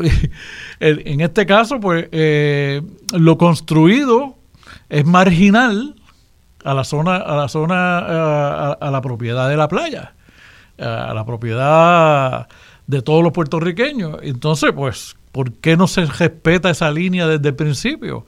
¿Por qué la ley y el orden de momento cesa en, en unos círculos distintos que a los pobres y a los que no tienen contacto ni a los que, no, a los que estamos sin voz eh, sí nos, nos, cae el libro de, ley y orden, ¿no? Eh, Totalmente. Y, eso es lo que está diciendo también la Junta de Planificación, o sea, este que ha habido un ingeniero que ha hecho uh, una, ha presentado un, un caso faturo. le debe haber venido casi un infarto cuando, pues seguro eh, las palabras del que lo, que, lo, que lo están lo están este cómo se llama refiriendo a la comité de ética del colegio de, ingenieros. Eh, y yo creo que esa es la, la, la, la línea correcta a donde tiene que ir el gobierno para defender los intereses del pueblo tenemos que, denunciar el, que, el, la trampa, tenemos que denunciar el tramposo, tenemos que, acabar con este eh, régimen, que eso es corrupción. Eh, y eso eh, tenemos que, para tener una ciudadanía de avanzada, tenemos que levantarnos por encima de ese... De, y allí, es parte de los reclamos que se están haciendo, ¿verdad? Y que eh, le hemos escuchado a, a, varias personas en distintos, tanto ambientalistas como abogados ambientalistas, eh, es la necesidad de declarar una moratoria inmediata a la construcción en la zona costera de Puerto Rico, ¿verdad? Porque estamos otra vez acá, ningún tribunal va a ordenarle que se demuela un edificio después que está construido. Llevamos, desde el 2013 tratando de aprobar una ley de costa. Por nueva. bueno, en este momento, en este momento en que estamos hablando, eso revierte. Yo la semana pasada hicimos un programa con, con especialistas, e, ecologistas especialistas, el doctor Rafael Joglar. Sí, este, seguro eh, decía, estamos en una situación realmente de emergencia. Exactamente. O sea, la ley de costa tiene que ser parte de un reclamo de una declaración de estado de emergencia con relación al medio ambiente en Puerto Rico. Bueno, el, el pasado se presentó... ¿Qué tenemos eh, que hacer para que lleguemos a eso? pues tiene que haber voluntad de, parte del gobierno, porque el primer, el primer, el primer enemigo de la, de la ley de costa es mismos recursos naturales. Claro. Eh, entonces, eh, y, entonces la, la, Asociación de Constructores dice que cómo vamos a poner una moratoria. Claro, la moratoria de construcción se, se veía, se contemplaba dentro de la ley como un periodo definido, digamos, de cinco años. Este, en lo que se aprueba, puede ser hasta dos años, en lo que se aprueba la ley de costa. Pero claro, no lo podemos que se seguir. la ley de costa con nuevas métricas. Exactamente. Lo importante es que haya esta ley contenga las nuevas métricas de acuerdo a la situación de Puerto Rico hoy y la que podemos prever en los próximos 20 años, ¿verdad? Porque uno no hace una ley para que te cubra dos años, haces una ley basada en los cálculos científicos y en las proyecciones científicas de cómo va a ser la suba del mar, ¿verdad? En los próximos años. y esos datos existen, esos datos se pueden trabajar. Lo que pasa es que, eh, obviamente, la ley de costa de nosotros eh, es la, la, antigua española de 1860, que después se aprobó en 1800. Pero claro. la de Cristóbal Colón. tiene la, la, gran cosa de que fue la, es la ley que declara toda la, todas las costas como dominio público, como lo del rey. Y, eso, hay que tener mucho cuidado con eso, ¿verdad? Porque no podemos permitir que eso se erosione. Yo entiendo que mucha gente cree que es como la constitución, que no se debe tocar porque va y perdemos algo de lo que poco que tenemos. Bueno, la, constitución hay que tocarla porque tiene un problema. Ninguno de los derechos que ella proclama defender no los puede defender porque el presupuesto, si el presupuesto no está en favor de, la, de, los derechos, entonces, por ejemplo, si no hay dinero en el presupuesto para educación, porque lo debe, entonces el derecho a educación se ajusta. O sea, y, eso es lo, lo, primero que hay que tumbar de la constitución, es eso. Este, pero, pero, cuando uno legisla debe tener verdad la capacidad de legislar mirando la historia y también el futuro. Es correcto, es correcto y eso es exactamente lo que hay que hacer. Eh, eso es lo que tenemos que asegurar porque de lo que se trata es de asegurar que las próximas generaciones van a tener las mismas oportunidades y relación y posibilidades de relacionarse con el medio ambiente como hemos tenido nosotros, ¿verdad? Sin dañarlo. Esperamos que sean más educados. Que, la, ley de costa que, presentó María de Lourdes Santiago hace eh, dos, cuatro años atrás, eh, de momento se cayó, eh, el 2013 fue que ella la presenta y, y, poco antes de las elecciones fue que se despertó el monstruo de vamos a ver qué es lo que pasa con esto. Entonces se hizo unos comités de discusión y aquellos, de verdad, que estuvimos todo el día discutiendo las definiciones, que aquello era ridículo. Yo decía, pero por favor, en aquella reunión que estaba todo, todo el, el, clan de, de, de, de, agua del país, estaba Aurelio. Aprovechemos, aprovechemos para, para mover, dar un paso. Tenemos que mover eso, eso es importantísimo verlo y eh, tenemos que ya interrumpirte un momentito para recordarle a los que nos escuchan si tienen alguna llamada que puede ser también para para vía este por el 787 292 1703-0405. No vamos a tener mucho tiempo para llamadas, pero algunas podrían entrar. Eh, dentro de cinco minutos, por ahí, seis o siete minutos, podemos atenderlas si hay alguna llamada. Eh, eso me parece es tremendamente importante, ¿verdad? Que no desaprovechemos las oportunidades de ir sumando consensos. Esto no es una cuestión partidista. No, no, no, no, no, no, no, no, De nuestra vida en el planeta no está relacionado para nada con si somos de uno u otro partido, ¿verdad? Está relacionado con la capacidad que tengamos de reproducir las condiciones de vida en el planeta. Marcia, la pregunta es, eh, ¿qué, ley protege, ¿qué, ley protegió los edificios que hay ahora mismo en Rincón también, que están destruidos? Claro. Y, o sea, eh, la, la, ley de costa no es para, para, para limitar a la acción del ser humano. Es simplemente para proteger la vida y la propiedad. Este, y, la nuestra y la de los otros seres vivos. Exactamente. Porque solamente hemos hablado, y es algo que yo quiero que la gente sepa, ¿verdad? Me puedes ayudar como en eso. Eh, no es solamente el problema del carey o el tinglar, ¿verdad? Que son las más conocidas eh, que han salido a la luz, que tienen su hábitat. Puerto Rico está lleno de manglares, ¿verdad? Está lleno de manglares, está lleno de pequeños ecosistemas en todas las zonas costeras que sirven de hábitat para la reproducción de especies, de flora y de fauna. Entonces, todos esos elementos son muy importantes en, en, que, en ese equilibrio en el que podemos vivir con la naturaleza. Entonces, no solamente es lo que nosotros, ¿verdad? No, no podemos decir mis intereses van por encima del de los animales. No, no, no, no. Es que tenemos que olvidarnos de, esta, de este asunto. En algunas vistas públicas nos decían, no, que tiene que haber un equilibrio entre el desarrollo y eh, la naturaleza. Y bueno, el equilibrio es 50-50. Tú quieres 50% cemento y 50% verde. No, no, eh, pero ok, pues si tú crees en esos elementos de, de que hay un balance en los proyectos de, eh, entre, entre el desarrollo y la, pues vamos a comenzar con el proyecto tuyo y vamos a balancearlo. Eh, la parte natural, eh, no, pero todo el mundo no quiere empezar con su proyecto, que, el vecino sea el que, el que corra la cosa, ¿no?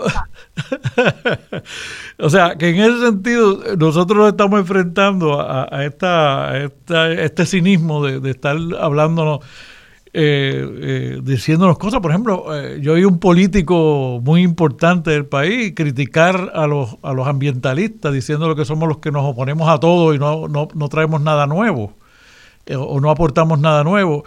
Y la respuesta a eso es que no tenemos que aportar nada nuevo porque lo único que estamos luchando es porque el gobierno cumpla con las leyes que proclama. Y eso es todo lo que, si uno mira todas las luchas ambientales, eso es todo lo que se está haciendo, pidiéndole al gobierno, cumple con la ley, cumple tú con la ley.